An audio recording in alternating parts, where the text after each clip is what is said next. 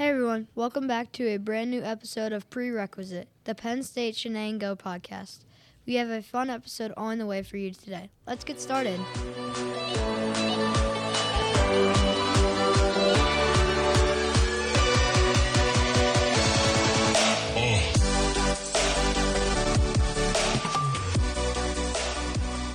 We are back. The semester is rolling along. I'm excited. The energy's high. The the positive vibes are here. And I personally am just super excited about this incoming class and all of our returners and all the exciting things going on here at Penn State Shenango at the present moment. We have a great episode lined up for you today. Very excited to get started. Uh, I think uh, the weather would be a little bit more cooperative. I'd be happier, but uh, you know, can't can't win them all. We had a great back to school bash yesterday. It was fantastic. The students were out there uh, playing football, cornhole. The food was good. Just can't say enough good things. Bruce was trying to sell uh, free. away- can- give away So webcam. free. Oh, did you get rid of any? Uh, like like seven or eight of them. That's cool. Good job. for legal Uh, a purposes. bazillion It was a levels. joke. It was a Yes. joke. We're laughing. You can't, you can't give them away, so there ain't no way we can sell them. Isn't that the truth? I even tried to give some away. Nope, Nope. they Couldn't didn't do want it. them. No. Couldn't do it. Well, to be fair, I believe we received like three times the amount of webcams versus students. So I think uh, we, we need you to dress up as like a giant Webcam. webcam. Webcam. and you can say, "Ask me about my webcams," and I think people will really enjoy that. let's let's move on to announcements before I make things worse. Who would like to get us started? I will because I'm not laughing. Slightly. Um, okay, so looks like we have a few things going on this week. The library is having their open house along with the Shark, which is the Shenango Academic Resource Center. It will be over at Lartz Memorial Library from 11 a.m. to 2 p.m. on Monday, the 28th.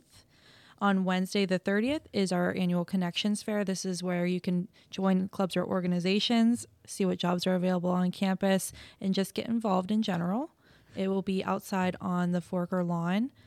And then on Friday, it looks like the library is having another event, so two events in one week. Wow. It's a Harry Potter event.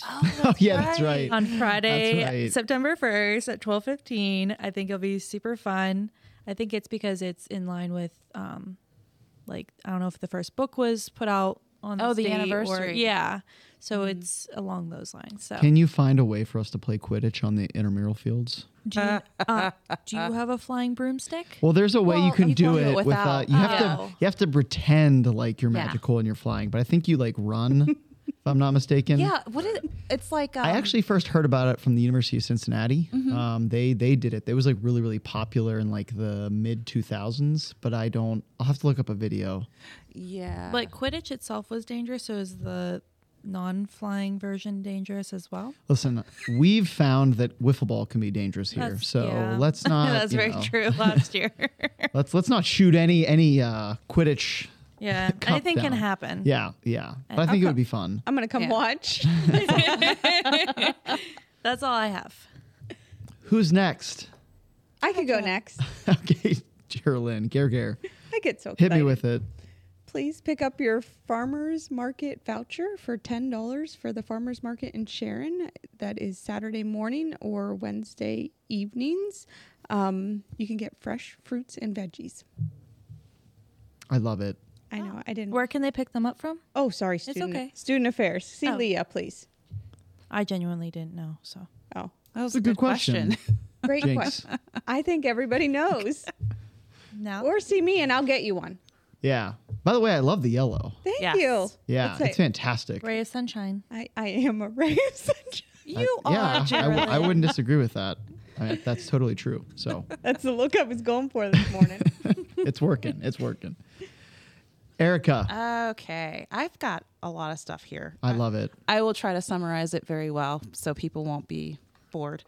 I'm going to start off with the Undergraduate Research Jumpstart Program. Um, this is for students interested in starting their research early. Um, I will not read this entire thing, but there's an improv. I'm a preacher man. if you are interested in starting your research early, um, there is an application that is due by September 8th. For more information, I'm guessing you can see Tasha Lambert in Student Affairs on the second floor. Um, they also have a remote program on Wednesdays from 3 to 4 via Zoom. Like I said, she will have more information, hopefully, and you do that research. Yes. Tasha's not in sh- uh, student affairs; she's in academic affairs. Isn't that, that's not that's not what I said. See, this is this is why but if I you come to student affairs, down. we will So take you to. Tasha. Yes. In So in academic affairs. Yes. All right. So on to other announcements. Uh, on September 13th, we have our first diversity series film, Latinos Beyond Reel. It'll be in Lecture Hall 222. This film will focus on media stereotypes and also hopefully and help you envision alternative representation, excuse me, representations and models for the Latino community. Um, also in September, we have the Jane Williams Run and Walk on September 30th. If you are interested in volunteering that day or if you're interested in participating, please see me in Sharon Hall 218. I will be taking, I guess we'll be taking registrants pretty much up until that Friday. So come see me as soon as possible. Um, and also, who can forget the McDowell Scholarship Dinner? well, I couldn't. I can't, no matter how hard I try. Um, the scholarship dinner will be at the Corinthian on October 12th. Um, you should be receiving your invitations this week, hopefully in the mail. Um, if you have any problems and you feel like you did not get an invitation when you should have, then please come see me in Sharon Hall 218. Um, this in this um, event is for all students who received any kind of scholarship from Penn State University or the Shenango campus or outside organizations. So you should more than likely everybody's invited to this thing. So can't wait to see you. Oh, the guest speaker that day is David Harris. I don't remember what class he graduated from, but he is a Shenango grad. That is all. I'm going to turn it over to Cassandra real quick. Yeah, we we um you you inspired us to aka you inspired Andy to look at me and talk about Oh. um I mouthed yes ice cream. ice cream scooping. scooping oh yeah, ice at cream. Buhl Day, which is on Monday, September fourth. You guys do not have classes that day, so come out. Good out. reminder. Yes. So if you come to campus, it will be closed. However, there is some super fun things happening at Buhl Park, which is very mm-hmm. close to campus, less than 10 minutes away. And at that day is a table from Student Affairs where we are scooping ice cream to raise money for alternative spring break. So if that's something you are interested in, we highly encourage that you contact Leah Sizer in Student Affairs to sign up to scoop the ice cream. If you are just able to come to the event, please come over and buy some ice cream from us. They'll have multiple different flavors there as well. Super good ice cream. Peachy Paterno delicious. is my favorite. yes, Makes you think it's healthy at Good the same stuff. time. right. It has fruit in it. Yeah. it's just yogurt, you know? It's healthy. Uh, yes. Yes. Uh, I'm afraid to ask, Bruce, do you have any announcements that you'd like to share? I have a follow up and then announcements. Oh, my. As in, you should probably follow up with me about 222 since there is no AV equipment in there for showing videos. Hey Bruce, you're going to need equipment in 222. hey. I will fill We'll out that form. that. Yes. Thank you. Anyway, And sorry. so if you have not got your ID card, we still have some from last semester. Um, we may be able to get those to you. Uh, we still have those. Um, if you need a new one, technically it's not our department, but the machine's located in our office. So if you stop by our office or Sharon Hall 201, we will get you that ID card. Also, if you need Wi-Fi's or offices, which is like Word, Excel, PowerPoint, or everyone's favorite, Yeah. uh, if you do not know if you have a backup device set for multi-factor authentication, you may want to also stop by and check that out. Um, if you feel that you keep having to type a six-digit code into your multi-factor authentication instead of a two-digit code, you are not doing it right. You should probably stop by also, and we can get you set up with that. Anything IT related uh, I missed, feel free to also stop by, or even just to say hi. So yeah, Great. Any other announcements? I think that's it. Are you sure?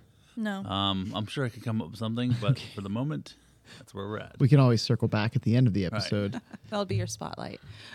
yeah. Hey, spotlight. One more thing I have to bring up. right? Yeah. All right, so uh, let's let's move on to our guests since we have uh, you know wonderful stuff going on. And how do you introduce someone that that really doesn't need an introduction? This person is a Penn Stater through and through. Just wrapped up an exceptional tenure at HopeCat. Uh, huge, huge uh, presence in the community. You've probably heard him sing once or twice, especially if you visit one of my favorite places around Christmas time, which is Cottage Gardens. Um, but today on the hot seat, we welcome the project coordinator of the Launchbox, Tom Roberts. Good morning. Hey, Tom. How are we doing? Super duper. Although, as one of the students said, I have to come up with a different answer for how I'm doing. But normally, I'm doing super, so there's there's no reason to. But uh, What about fantastic? maybe maybe fantastic. Uh, Tom, you're a Penn Stater. I am. mean, uh, let's uh, you know, I guess I don't know that story. I mean, I know obviously you you graduated from Penn State. So how did you end up uh, attending University Park, and what was that experience like? And I do I do know a little bit, but Yeah. I you know please fill in the blanks for us. Sure. So I I was a marching band kid and growing up, and I was 12 years old. I was in the concert band, and man, my dad took me to homecoming, and I think it was a Penn State West Virginia game, and ah. sitting in the stands on the 35 yard line, and I watched all these old people in white jackets come out and perform, and I was like, well, what are those people? Well, those are the alumni marching band people. They are all graduated from Penn State already, and they performed, and then they left the field. Then the blue band came pouring out of the tunnel. Drum major came down, did a flip, and the stadium went crazy, and I was hooked. Um I said, someday I want to march in the marching band. I want to be the drum major, and I want to come to Penn State, and I want to be that guy who did the flip. Why at 12 years old? I was four foot nothing, braces, acne. I was so intro like, but that was my dream at 12. And I went home and I told my best friend Angie, and I hope she's listening to this podcast. And I said, Angie, I said, I'm going to go to Penn State and I want to be the drum major. And she did the best thing. She laughed at me and she said, You're kidding. I said, No, I really want to do that. And so I was on a mission from 12 years old. I, I singular, I only wanted to go to Penn State. I wanted to march in the band and I wanted to try to earn that position. And then I learned about leadership. I learned about, you know, school, business, all that stuff. And then I finally managed to get to Penn State, made it into Penn State, um, made it into the blue band, like all those things. And then I was blessed to have the opportunity to serve the band for two years. And I've missed one homecoming since 1990. Really? So yeah, that was 2014, the year my dad passed. Okay. But other than that, I've been on the field performing at Penn State either as an undergrad or as an alumni, and I'll be back this fall again. So yeah, it's it's one of my favorite things to do, and um, I love Penn State. What's that like as an alumni? Like when you get to go back on the field and perform? What's that like? It's got to be amazing. It's it's one of the coolest things. Uh, you're out there with your family, uh, like your blue band family is what I perform with, and uh, we it'd be like playing football at Penn State, and you get to come back for a scrimmage in front of 110,000 people, right? Think Yeah. about that. Yeah. We get to do that every year. So once a year, we practice for exactly like two hours. And then we line up and we run onto the field and we play, we spin batons, we entertain the stadium, and then we cheer on the current blue band, then we perform with them, and then we go play in the stands. And I get to still conduct in the stands and um, you know spend a lot of time with you know kids in the. I, I, I help coach some of the leadership of the officers of the band and the current drum major, so I'm still very much connected, and uh, it's it truly is it's cool to be able to bring something to life that's a, a tradition of penn state and music just moves you and the, the band of course has continued to grow and change um, but yeah just that connectivity uh, it's fun so Did you get to do your front flip? when at homecoming Yeah, at any time. That was Oh, going to yeah. be my question. yeah so i did it i did it for i actually flipped to penn state until i was almost 40 every Oh year i'd my go back gosh. flipping and then finally i had like double hernia repair surgery and i'm like you know i think i'm about done so uh, uh, but yeah no i've i flipped as an undergrad i flipped for years as an alum and uh, it was it was a blast it was really cool Oh my heavens. what a great question. Yeah. Everybody else was thinking it. I totally was. Yeah. I totally was. Because I've seen pictures and I'm thinking like, how long could one do that? Because I feel like now, one, I could never flip. By the way, don't. I'm not. Let's not I'm get like, it. okay, there's Andy, no, go There's for no it. confusion. If I flip, I'm hurting myself. Neck, back, I'm not sure. My thing is, I feel like if I if I could flip, which again I can't. Uh, if I land, I feel like my knees will just buckle and I will go straight to the ground. Um, so the fact that you could do that till you're 40. I, I guess I can't even like imagine that that feeling when you land. Um, It gets more and more painful the older you get. I won't even do it on a trampoline, so I could never. oh my god! Yeah, it's a wild tradition. It, it was cool to do it, and glad to not do it anymore. Are I'm you glad holding to, an instrument at the same time? No, you oh, thank goodness. no. It's Okay. it's uh you wear like an you wear a crazy out like a big wool outfit with a jacket, and um you have this 18 inch hat. Which I mean, you can't see anything. The the thing is, you get like a football chin strap. The hat's down. You can't see a blasted thing, and then you run, and you do it on the 50 yard line, and then you get up and you have to run 60 yards back and do a second one in the end zone Oh my god. and then you march the rest of pregame. So it's it's the craziest tradition, filled with distractions, um, but it's really it's a very cool moment. If you've ever been to Beaver Stadium, it's one of the coolest moments. Everybody knows did he make it or miss, and uh, they keep track of that stuff. So Have you ever met? Stop doing that. I was gonna ask I knock wood. I was I was very blessed. Uh, I didn't miss one as a drum major. I landed a few in the end zone low, but I never I never missed a flip. in- Nice. in two years, and I was very happy about that. nice. All right, I'm done now. So you and I are on the good. same page.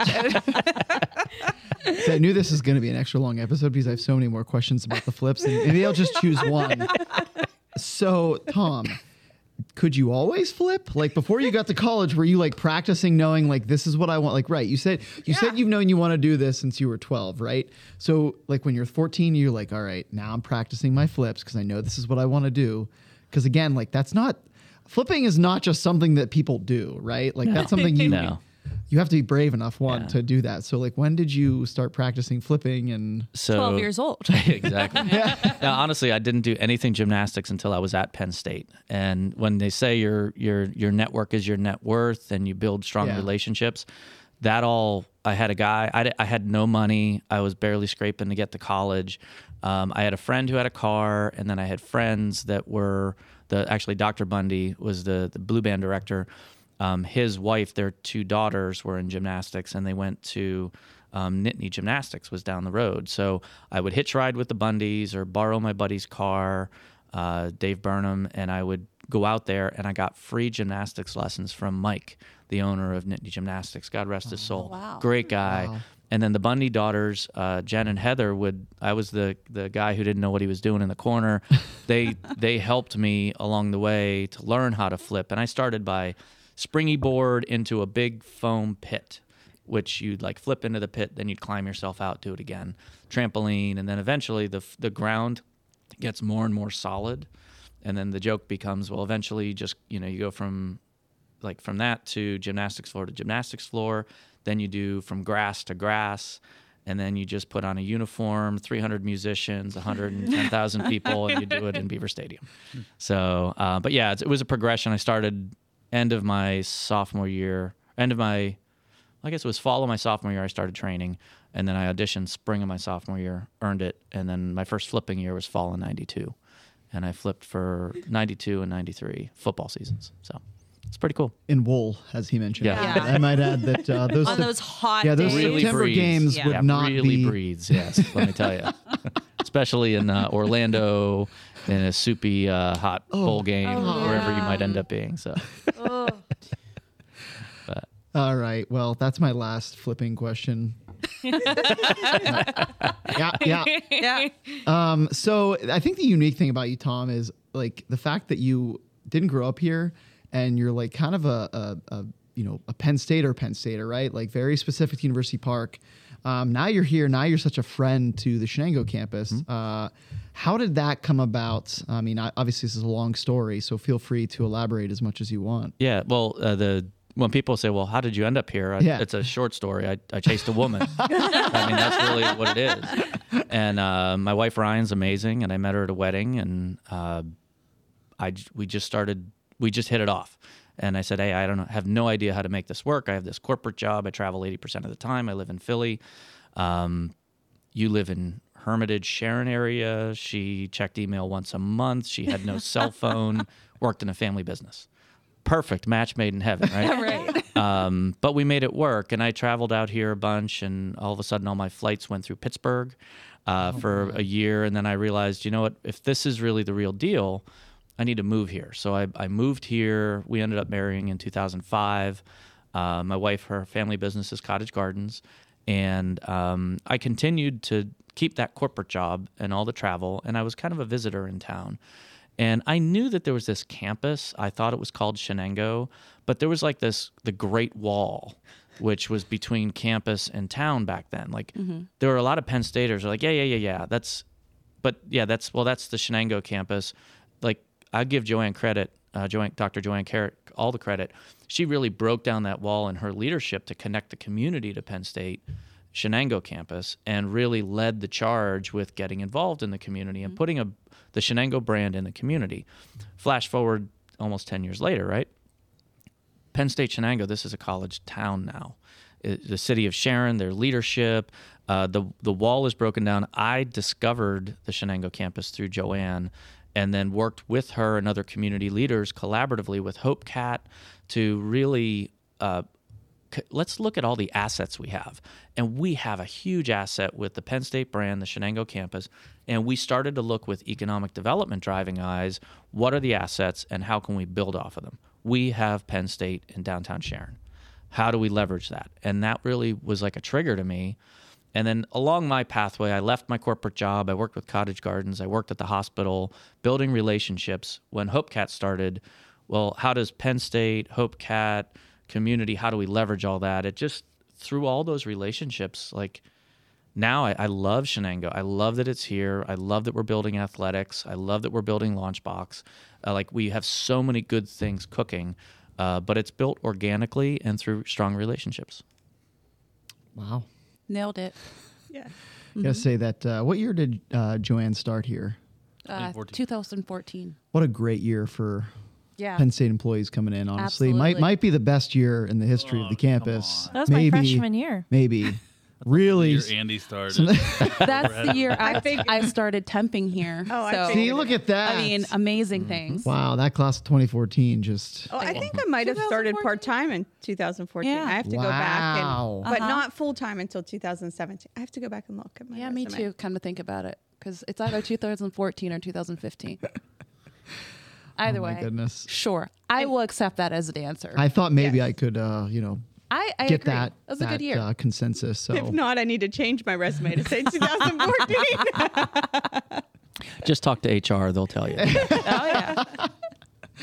I, I had no idea that you worked at Cottage Garden. So how long did you work there specifically then? About five years. really? Yeah, I needed a, a hard shift from my corporate world. I was honestly, I was in airports and hotels for 80% of my time, and I, I was a U.S. retail vice president.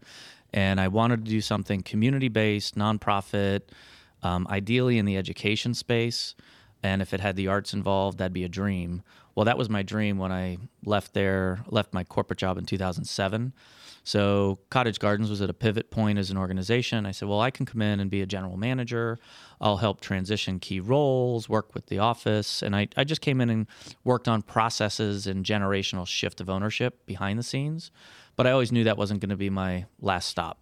So then I, I applied and got hired at the hospital, which is the community's, at the time, largest nonprofit, and with the desire to just help people. So I learned healthcare in about three years I was there.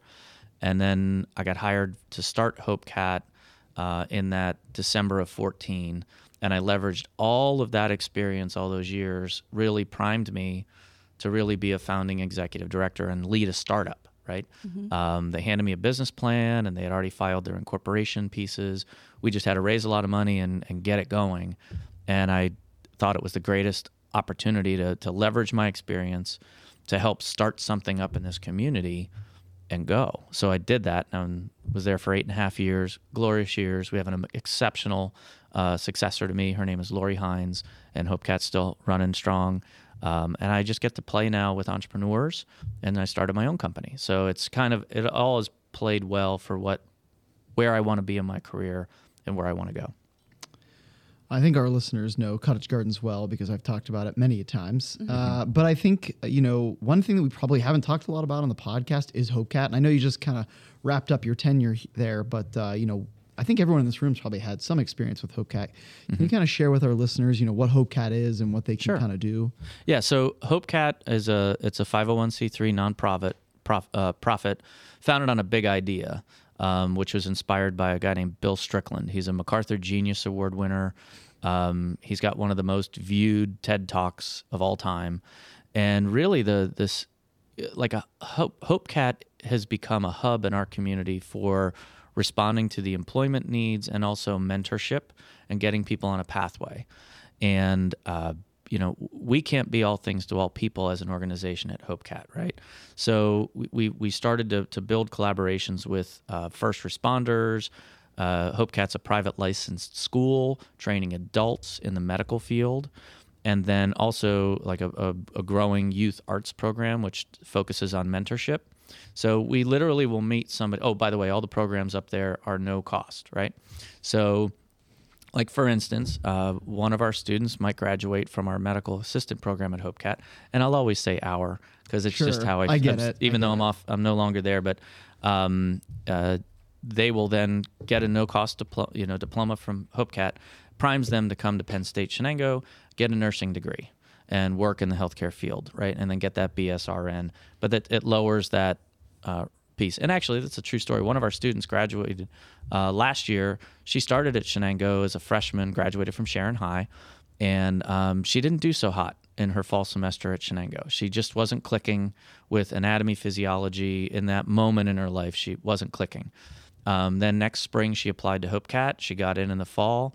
She graduated. She's now working for UPMC as a medical assistant, and she just applied to nursing school and now she's ready and she intends to do the BSRN. So like HopeCat's there to help students that are in high school find their pathway. Like Morgan, one of our current students at Shenango, um, was a youth arts pottery student for four years at HopeCat, is now here for 18 months to two years before she heads down to University Park.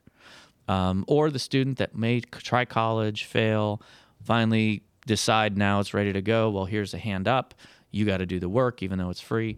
HopeCat's really found that gel, and we, we even partnered with Penn State to do some first responder training.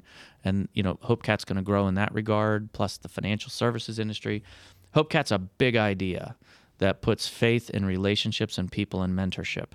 And it collaborates. That's really what they want to do. And um, it, there's some really good things coming down the pipeline. And with Lori Hines as the executive director, she's going to do fabulous, fabulous work there. Wow. Oh, and that's where Launchbox is located, by the way. Ah, look at that. Per- perfect, Perfect segue. segue. Uh, the thing that I think, uh, you know, obviously we're really excited to talk about with you today, and I think the thing that probably has a ton of buzz right now is the Shenango Launchbox. Mm-hmm.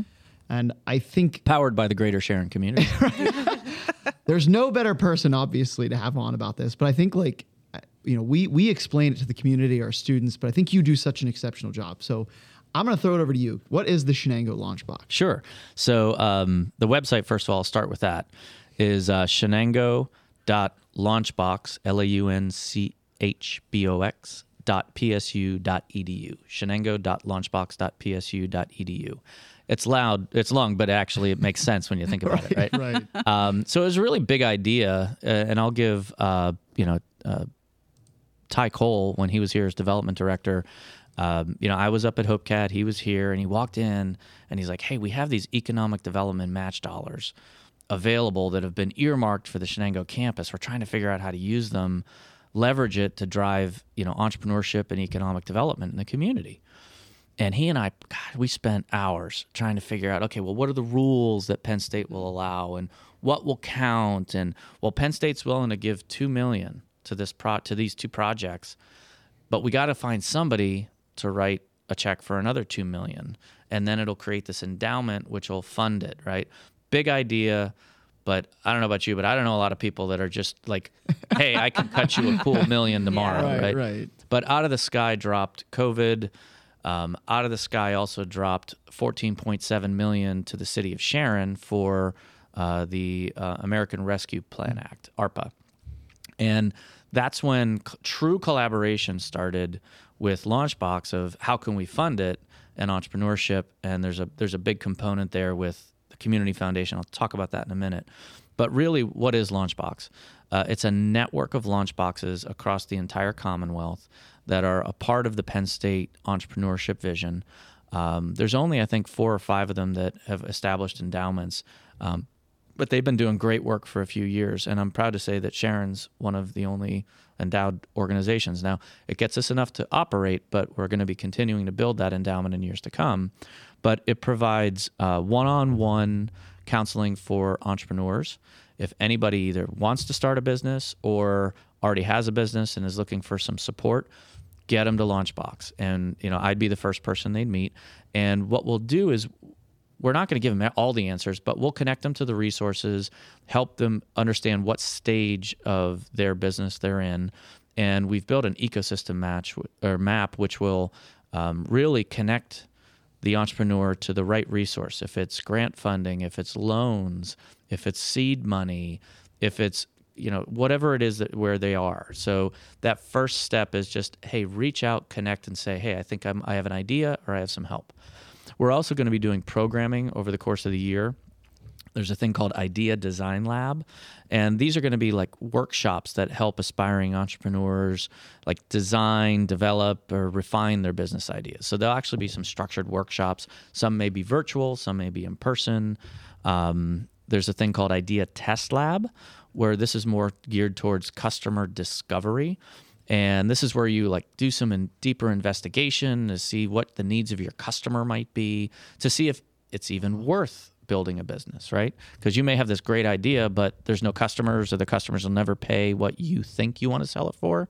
So there's that idea. And then we'll also be doing um, some speaker series as well so uh, this is part time for me as a person for Penn State. So I'll be here 10, 15 hours a week and, and working with entrepreneurs and students and really anybody. By the way, big thing all programs are free of charge, and you don't have to have an affiliation with Penn State to benefit. So you could just be um, Joe and you live in the community and you have a big idea and you've never, you, you're finally triggered. I think I really want to start my own business start with Launchbox, and we'll get you through the process. Free legal through uh, Penn State Law. Um, yeah, I benefited as I started my consulting company. I worked with Penn State Law, and they walked me through the process. All it cost me was the filing fee with the Commonwealth. It really works. So um, I'm a customer myself, and I can advocate that the services are there, they're real, and we just really want to help entrepreneurs, you know, see if they have the, the what it takes to get their dream going. Yeah, not not a bad thing to have. Uh, you know, Penn State legal help you in in, in, right? in your in, endeavors. But uh, so, are there any success stories that come to mind that you know, or or or stories that maybe would help uh, our listening audience be like, oh, okay, that that makes sense to me. I can do that, or I can, you know, that's an easy uh, starting place for me. Sure. So um, I'm working with um, a local film and video company right now uh, that they they they just started up. They established their LLC, and they're like they, they contacted me a few months ago, and they're like, listen, you know, we we have this market opportunity. How can we we, we're looking for a way to positively impact the Sharon, the greater Sharon area. So um, I they they had part of their LLC work already done. I'm not going to say who, but they had part of their LLC work already done. I reached out to Penn State Legal. Hey, here's the scenario. Can can Penn State Law which is staffed by law students, by the mm-hmm. way, backed by an attorney, right? So yeah. you actually sign an agreement, even though you don't pay anything, and they'll do the legal work for you, governed by Pennsylvania law. Um, well, what do you need? Well, I think I need an office space, and we need some editing and design space. So we'll go to that ecosystem map, call my friends that have real estate available, establish tours, um, oh, great. Well, what's your next need? Well, I might need some more business consulting services. Well, we have a partnership also with the uh, small business um, SBDC out of Gannon, right, with Maggie Horn and her team. So we connect them there. Okay. Oh, well, if you need other, if you need financing, we can connect them to banks. If you're looking for seed funding, depending on where you are in your growth, uh, Ben Franklin Technology Fund. Like, so we're trying to be that connector for any entrepreneur. And so that's like a local that's in process right now. Um, but yeah, it's it's really the, the launch box has been going on for years. They have um, countless success stories out of University Park and um, New Kensington. You know, that it's really cool to watch um, aspiring entrepreneurs learn what it really takes, and then connect them to the resources and you know help them on their pathway. And for the record, I by am, am no expert. I learn by doing. Uh, I know enough to be dangerous sometimes, but I am connected to such an amazing team of resources through Launchbox that I have the confidence that we know exactly the right people to get you in front of based on where you are. And we'll do everything we can to connect you with those people. I think that's so important too because some people have great ideas, but they're not planners.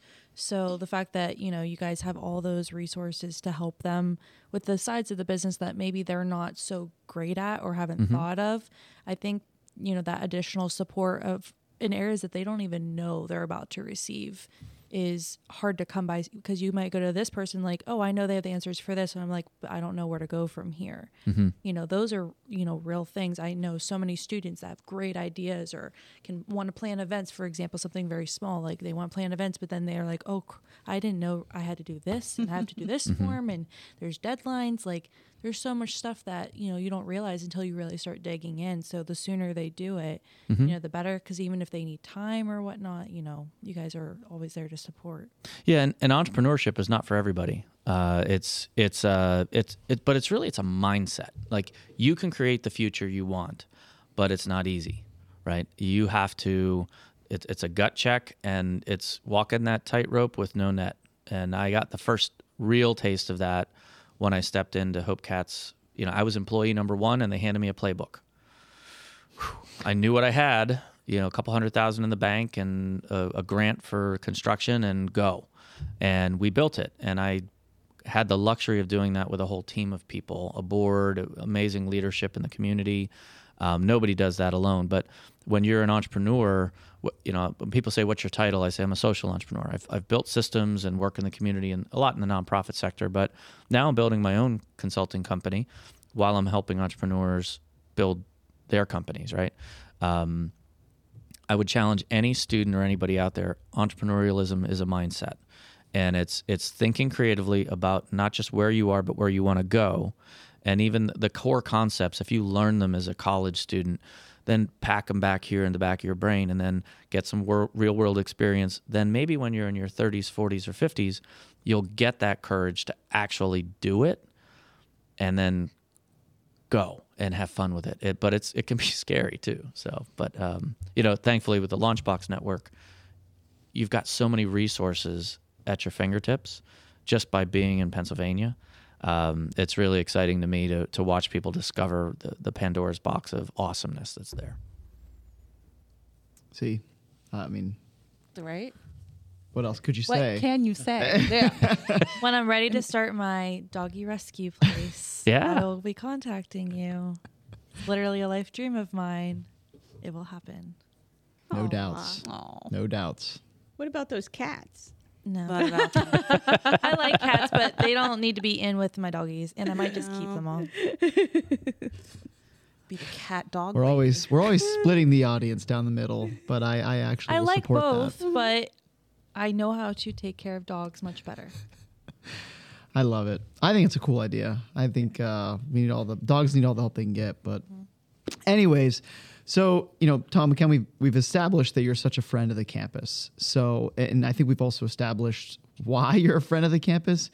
But but you're continuing to be you know a, a collaborator and a partner with with Shenango. And you mentioned Dr. Carrick. But what has you excited about Penn State Shenango moving forward that that keeps you coming back to to help and and you'll work with us? Well, the, the beauty of Shenango campus, uh, there's there's a young man I know right now, and he's a sophomore in high school, and he goes to Kennedy, and uh, you know he's he knows that I'm involved with Penn State. We've had him to Penn State football games, and we're just hanging out with him this summer, and you know pushing, hey, you know, what are you thinking about um, for college? And he just I'm going to Shenango campus for two years. I'm studying business. I'm going to University Park for two years, and that's my plan. Oh. and We love it. he knows it. He's a sophomore in high school. So just this morning, I texted his mom and dad and said, "Hey, if that's really his plan, he needs, he needs to start thinking about um, dual enrollment classes towards junior senior year. Like I lo- like that.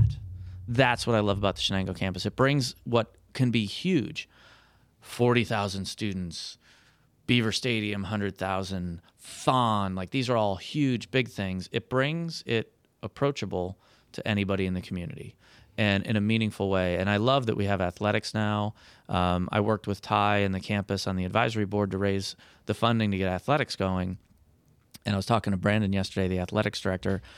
We were just spitballing the economic impact uh, of of athletics, and I think we raised fifty thousand to get baseball going. Yep. Right, that's a big number, Yeah. right? Well, we just the back of the envelope. If you add together what the tuition dollars for the 35 baseball players are, plus the amount of money they'll spend on housing and just spending around town, it's almost 1.2 million. Mm-hmm. Think about that. 50,000 generated almost 1.2 million. And that helps stimulate and all that money like they're, they're getting haircuts. They're mm-hmm. going to julian's. They're going to the lube. They're going to axe performing arts center maybe going to a comedy show uh, they're buying you're buying pizza here for the students. So the pizza shops are it that economic you know autonomous spending multiplier right? It has a real economic impact. And that's i'm really passionate about economic development in this area. And penn state is central to that in uh, growing the student population, tapping into the resources of Launchbox, tapping into the resources of University Park, and really trumpeting what we have here to, to pull together for this whole region. And Penn, I, I'm just so passionate about that, that it really, you know, between HopeCat, the theater, the downtown business improvement district, you know, Shenango, what's going on at Westinghouse with Ag, there's so many good things happening right now. Yeah, it's hard to hard not to notice those things. I feel like if, if you listen to sports radio 96.7 or 790, you're probably tired of hearing my voice because I was on there back in the weeks. But uh, I think, you know, you, you mentioned everything I talked about on there about just all the exciting things and the growth. And I think, um, you know, I, I could give you a list of students that, you know, things that we take for granted that we don't really you know pay attention to but you know uh, a group of students that just graduated last year you know not from the area. And they they are like oh yeah we go to the outlets you know once a month at least. Like we love going out there. And or they'll talk about their favorite restaurant or we'll say you know like uh, i was talking to a student yesterday about muscarella's. I'm like you got to Yeah. try muscarella's one of my favorite italian restaurants. Like it's fantastic. But i think you know, sometimes it's overlooked that impact of, of what these students bring to the area, not just the excitement and the energy, but you know, spending dollars and cents. Um, but but also, and again, I apologize for those listeners of those radio programs, but the fact that those student athletes that are bringing a different dynamic here, and, and hopefully, again, we want to branch out and you know, you know, focus on the arts at some point, but the, those student athletes coming here has created a dynamic that has brought other students that have no interest in athletics being interested. Like spend a summer evening.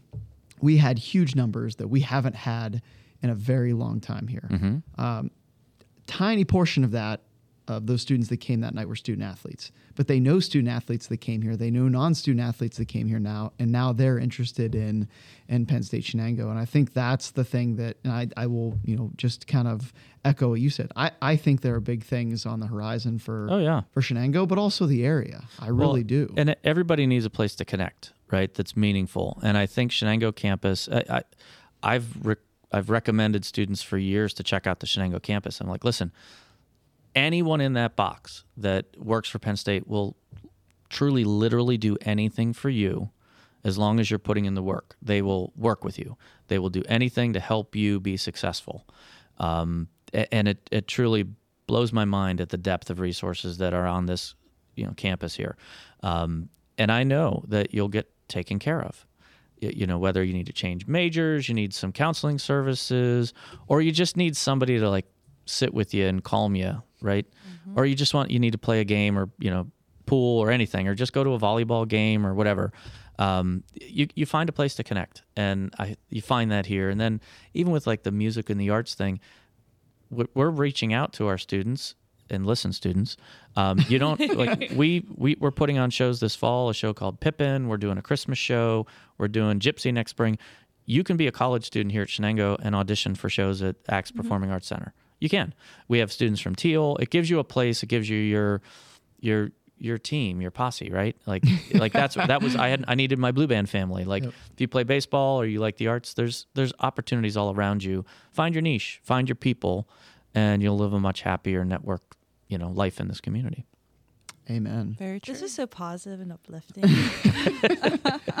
Well, you open the door on Axe Performing Arts Center, and uh, you know, can you kind of describe what goes on there, and also what your role is with with that uh, that center? Sure, I'm a board member there. Uh, we started off, uh, um, I think it's 12 years ago now, in Sharpsville, and then during the pandemic, we had to shift locations. We had the opportunity to um, to rent, and then we bought the old Sacred Heart Catholic Church, and so we've rebranded. We are now Axe Performing Arts Center.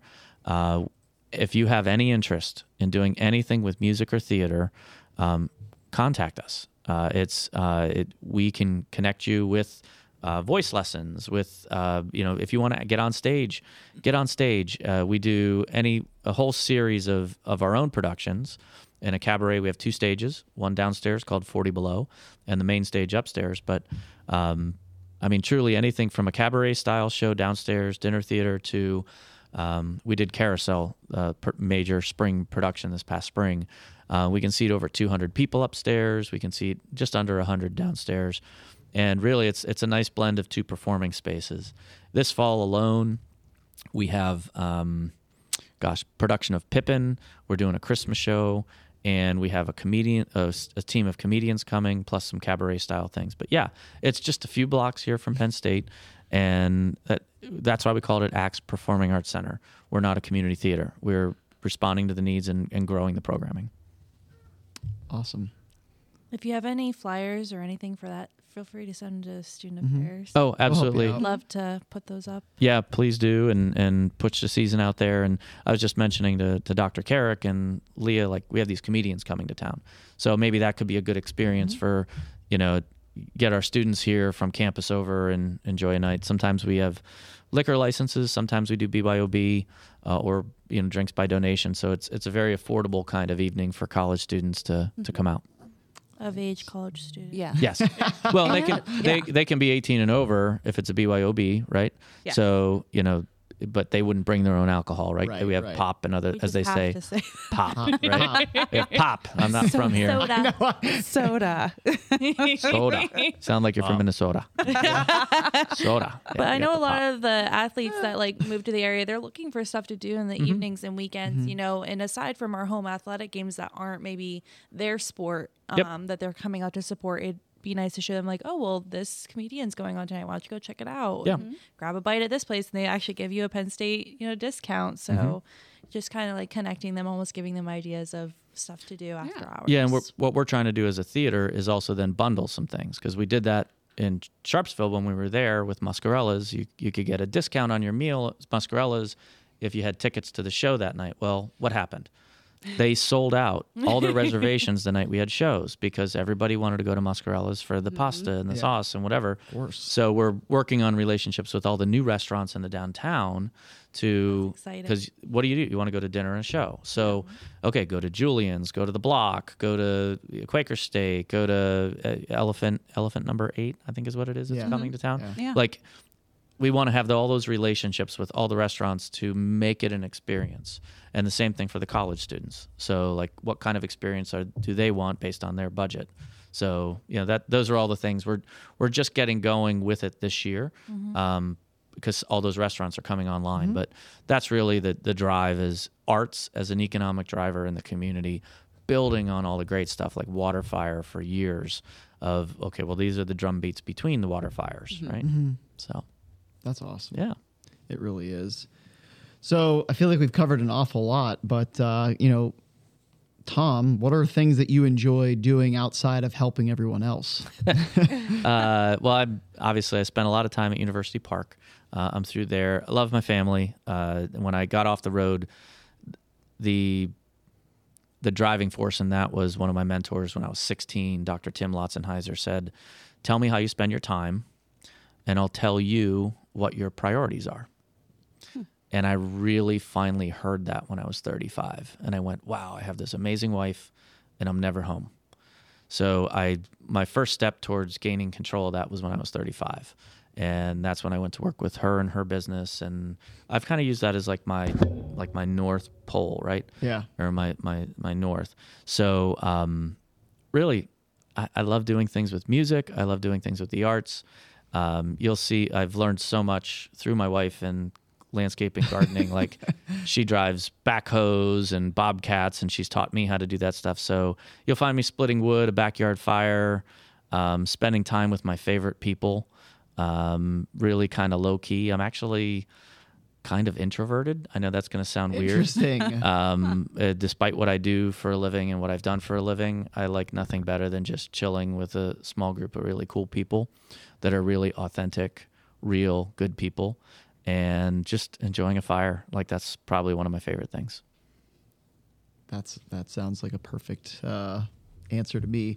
I agree. I don't actually I, like when I leave here. I tend not to speak words. I kind of just go home and I'm like, just everyone, just l- let me be. Let me let me go out on the deck and just enjoy the silence. Be with my wife. Be with my dogs and and call it a day. Um, so I no I I, I don't I, I actually feel like I agree with that statement a lot. Like I can be you know talking all day and then the moment I go home I'm like I just you know I just want to relax. That's all I want to do. So I understand that. Nothing's better than a good good fire, especially uh, come fall time. So Yeah, there's a there's an artist I'm a huge fan of. His name is Robbie Schaefer, and uh, S C H S C H A E F F E R. Robbie Schaefer. He's out of Virginia. I'm trying to get him here to come to perform. okay. But he has a song called Two Bookends, and it's it basically it's a song about a husband and wife sitting by the fire. And just That's it's just a really ch- chill, cool song, and like that's really like one of my favorite. Like last night, my wife and I just chilled at home, read, had a nice dinner, watched a movie, bed. Like I love that. I love all the excitement and mm-hmm. homecoming and mm-hmm. all the stuff that's economic development too. But I just those are the rich moments. wow. You know, every once in a while we have these super deep episodes. It's, yeah.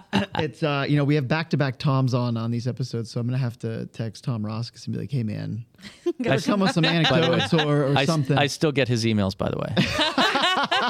Because, you know, Roscus, Roberts, it's not that far off. Uh, we work with some of the same accounting people. For And every so often I'll get this financial question about Buhl Park, and I'll write back and say, I have some opinions, but I really don't think they mean anything. so, oh, sorry, please delete it. Yep, you got it. So, oh my goodness, That's that is fun. too funny. Oh, do you guys have any more questions uh, for Tom before we get on to our segment? Oh wait, I do. Oh, Oh, yes. You, you don't yes. have? Do you have any pets, or have you had any pets? So my my favorite pet ever was my dog Jack. I lost him in 2008, um, but he was a long-haired whippet and he was amazing. Um, and he went everywhere with me. So I don't have any pets right now, but I You're a little too busy for pets. well, yeah, it's but uh, was blessed for years with the family business with cottage gardens we've had, and ha- I've helped take care of um, reindeer, alpacas, peacocks. Wait, they uh, have those things? we did. We've gotten rid of most of them now. Um, all different types of animals because they take a lot of work and time, Yeah. right? Uh, but yeah, it's crazy. I've I've had days when the reindeer got out and I had to go out and get them back in the pen or help vaccinate or give shots or sometimes even help shave an alpaca. That's not fun. Let me tell you. no, I can't imagine it. I guess you would call it sheer, but um, but yeah, no, it's um, no, I've I've lived a blessed life. Uh, I love what we're doing here at the campus. I love Launchbox, what we're doing there. Shenango.launchbox.psu.edu. Get there, send everybody there that you know, and you'll see a lot more stuff happening this this fall.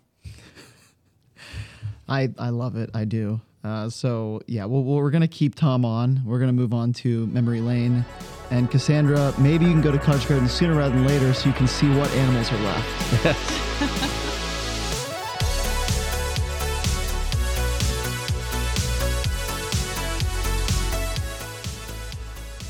So yeah, I can't believe you didn't know that. I've never talked about that. Well, I know it's like basically your backyard, but honestly, I don't.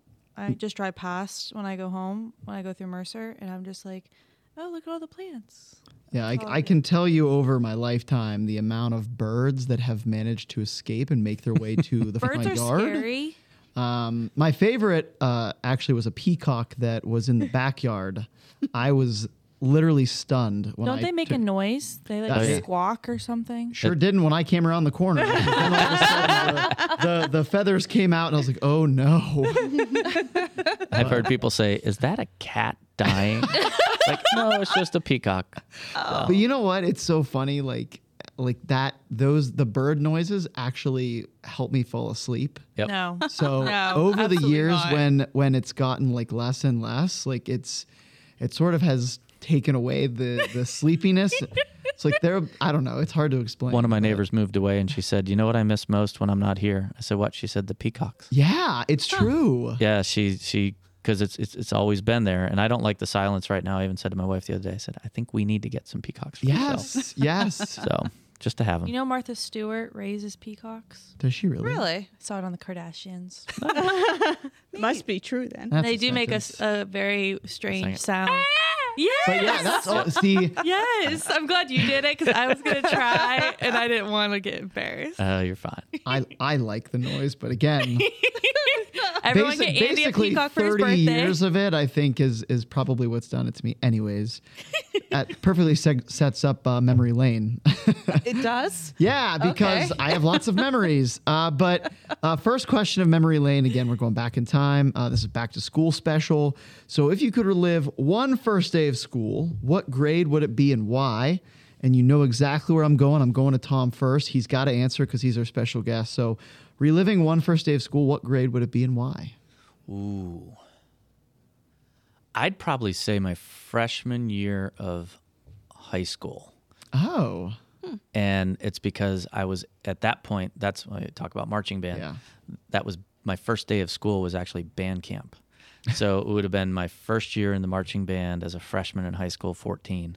I got to go Wow. to camp with all these upperclassmen that were like scary people, and they made it not scary, and we had fun. So learned how to march and play, and was horrible uh, as a freshman. Yeah, my probably one of my favorites. Yeah, that's fantastic. What a good answer and well thought out too. Who's going to be my next victim? Bruce, you're my you're my next victim. Uh, probably be the first day of first grade. Okay. Wow. Why is which that? My first time in school because I didn't go to kindergarten. Oh. So I was excited to ride the school bus and like meet new people and all that stuff. And then, yeah, that's big. Yeah. Didn't turn out the way I wanted it to. so I actually got sent home on my first day because not all the, the paperwork was complete. Oh. I, I thought maybe you were going to say something else, like you know, you hit a kid with a bet dodgeball or something somebody- like Pine that. cone, yeah. maybe. No, no pine cones. Does not play well with others. Go home. But then the second day ended up being my kind of f- favorite day because I actually got to stay in school that day. Nice. So Eric, I'm going to you next. I had a hard time remembering back too far, honestly.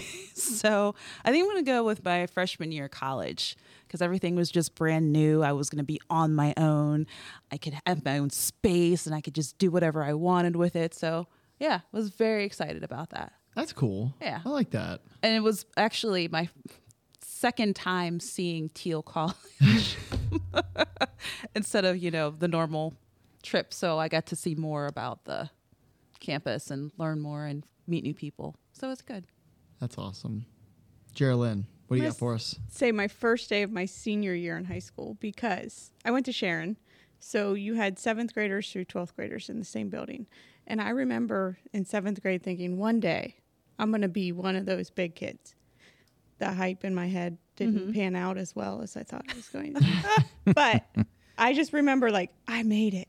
I made it. And I don't understand. Everybody makes it. But Not everyone makes Not it. everyone, Geraldine. But I was so excited my first day of my senior year. Like this is it. This is and then you know I went on to college, but senior year was was a big year for me. Yeah, that's awesome. Great answer. Cassandra, was it is it a pine cone day? Are No, hurling pine cones at kids? no, uh, it wasn't my favorite day then, but now it is. I'll say. Um, but freshman year at, at University Park, uh, I was an only child at the house I grew up in from with my mom, anyways. So I was privileged to have my own room and different things like that. And um, I learned quickly to adapt around others and have like you know a more like they were communications majors and I was an engineering student at the time.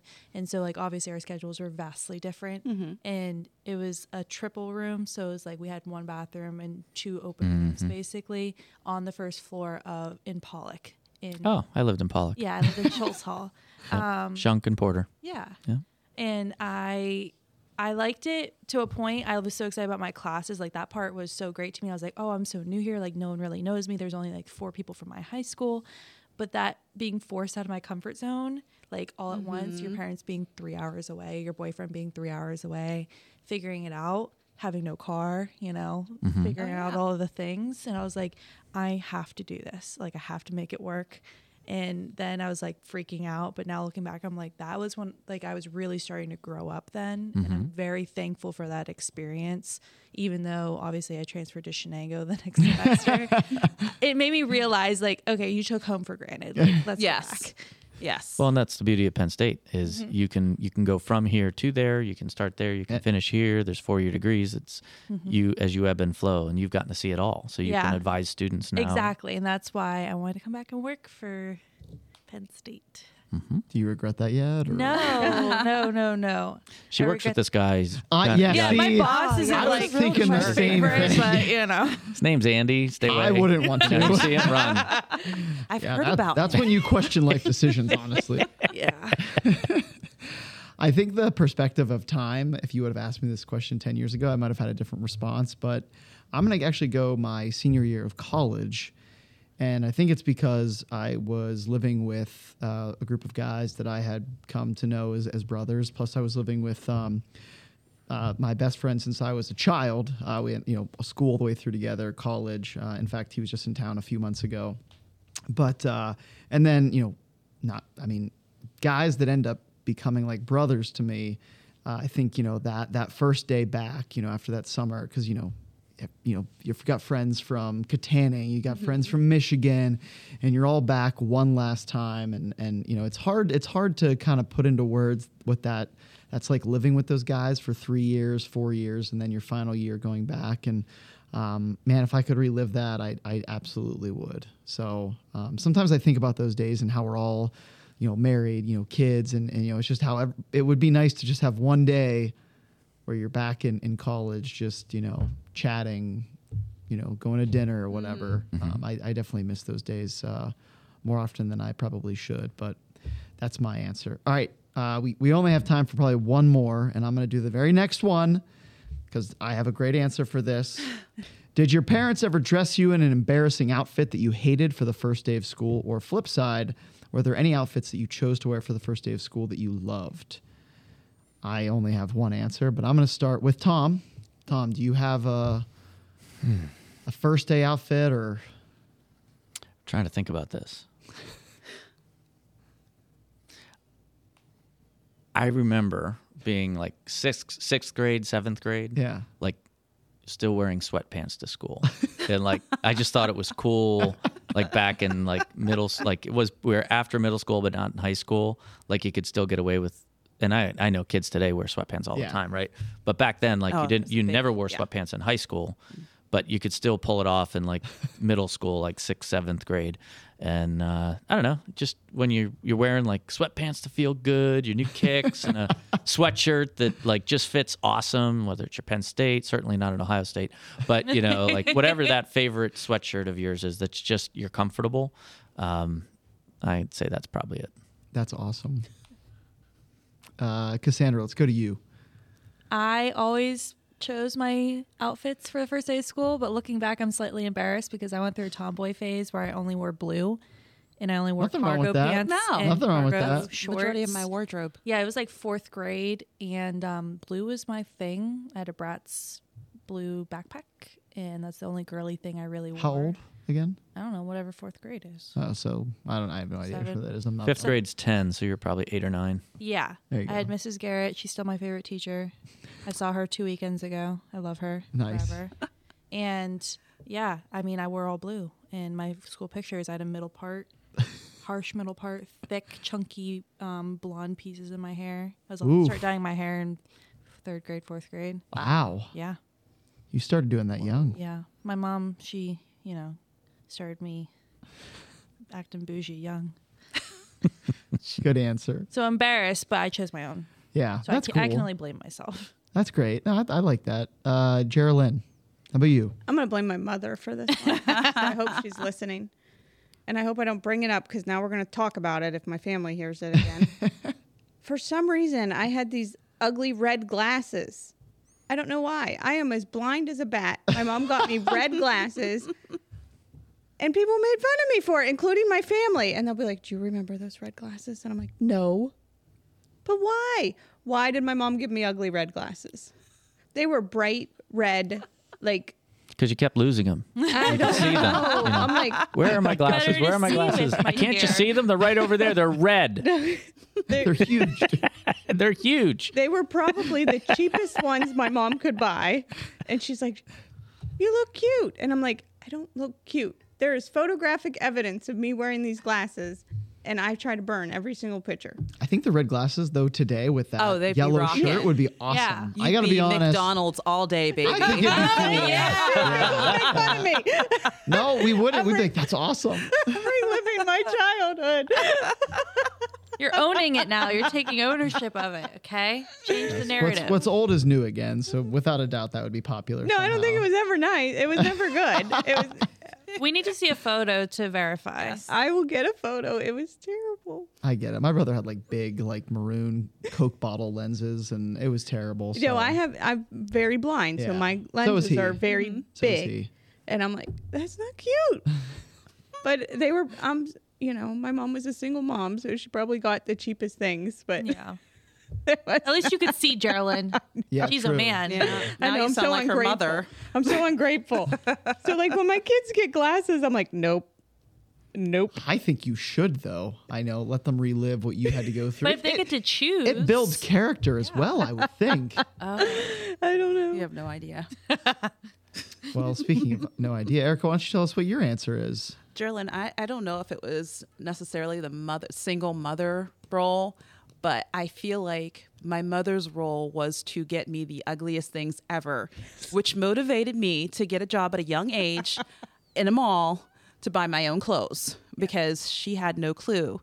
And I tried my best to work with what I had. So I would create my own outfits. But uh, I remember specifically my mother's argument for every time she picked out this horrible shirt or these horrible pants or whatever. She would tell me the name of the designer like it mattered to me. and they weren't even like top of the line designers. She would say, "Oh, well these are Jordache." Okay. I think her favorite was Capezio or whatever. I'm like, that doesn't change anything. They're still ugly. Does nothing for me. So that was a constant battle at my house. Just, you know, single mom, I'm going to pick out the ugliest thing ever. Here you go. Make it work. you will wear it and you will like it. Yeah, you know my pain. You didn't have big red glasses though. No, I did have rainbow frames though. Oh. They were the light blue, like translucent. They had blue here and pink, and yeah, it was. That was probably nice. I got to pick that- those out myself though, so Oh. I'm the blame. I, My fault. I don't remember getting picking out the red glasses. Maybe I did, but I regretted it. But I do think they were the cheapest. Mom, Mm-hmm. thanks. Thanks, mom. Yeah, thank Yeah. you, mom. Love you. I'm glad we're thanking mothers. It's important. Bruce, what do you got for me? Embarrassing or good? Uh, I wouldn't say embarrassing, but maybe like annoying. Because like my parents tried to like dress me up for like first grade and whatnot. So like they would have like I gotta have like a, a an undershirt and like a button up shirt. Oh wow. Oh, And, Oh, you probably look so cute. I mean, I look back and I'm like, yeah, I did look kind of fancy back then. Yeah. But I used to hate it because like I Yeah, as a child, run, I run hot. Yeah. Mm. So like I was just like roasting to death. So I'd end up like getting to school and taking off my undershirt and just putting on my t-shirt. or not t-shirt, but the you know like the button, button up. Did you ever Yeah. have like a little clip-on bow tie? Because that would have. No. been Oh, that would've oh, that'd been be perfect. Fantastic. perfect. No, but so then like I'd occasionally forget to put my undershirt on back before I got home, and they'd be like, "Well, where's your undershirt?" And it's like, uh, "It's in my backpack. I don't wear it." So they eventually gave up on that and just let me like Yeah. wear t-shirts instead, and And sweatpants. no sweatpants. No. But Sweatpants, but a button up. Yeah, yeah. I like it. I like it. you know what? I could see that being a trend now. Right? So. Comfortable Mhm. business, Yeah, man. yeah. Right? Right? That's that came out of Zoom. Yeah. yeah, true. Yeah. I'm not gonna lie. I definitely did that when we were at like the the height of the pandemic. I was like, I'm not putting real pants on. I will put on a polo and shorts, and Uh-huh. that's the best thing that's that's gonna happen. I had my pajama pants on and See, nice top. we were all on the Oh, same yeah. page. yeah, I, I don't have any fun outfits because from first through eighth grade, I had to wear a uniform, and then in high school, I had to wear. Uh, we had a dress code at at Kennedy, so it was not exactly super uh, exciting. But my mom liked to purchase all of my clothes from one place, and that place was OshKosh B'gosh. and uh, I have a picture from my first day of school, and I'm wearing stretchy overalls. Oh. Um, they're very they're scrunchy at the bottom, so they're like kind of tight, you know, and uh, dinosaur socks and this like awkward. That started your shirt. dinosaur obsession. I will say this, uh, not embarrassed.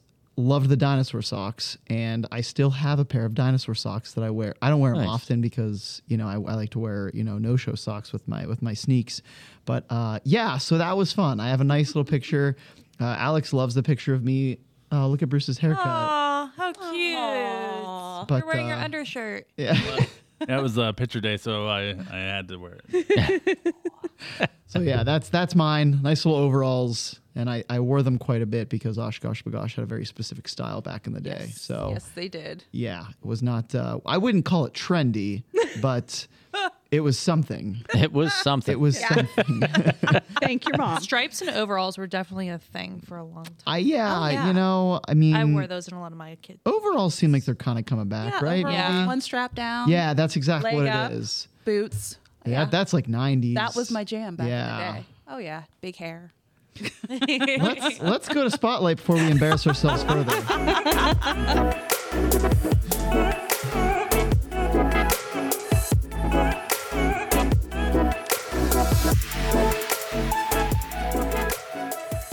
So, my spotlight for this week, and I'm going to highlight our wonderful women's volleyball team. We have a huge number of freshmen. Uh, I want to wish them uh, best of luck in their first uh, home contest. I watched the live stream of the uh, scrimmage last night. I don't know if you guys had a chance to, but the girls looked great. They looked excited.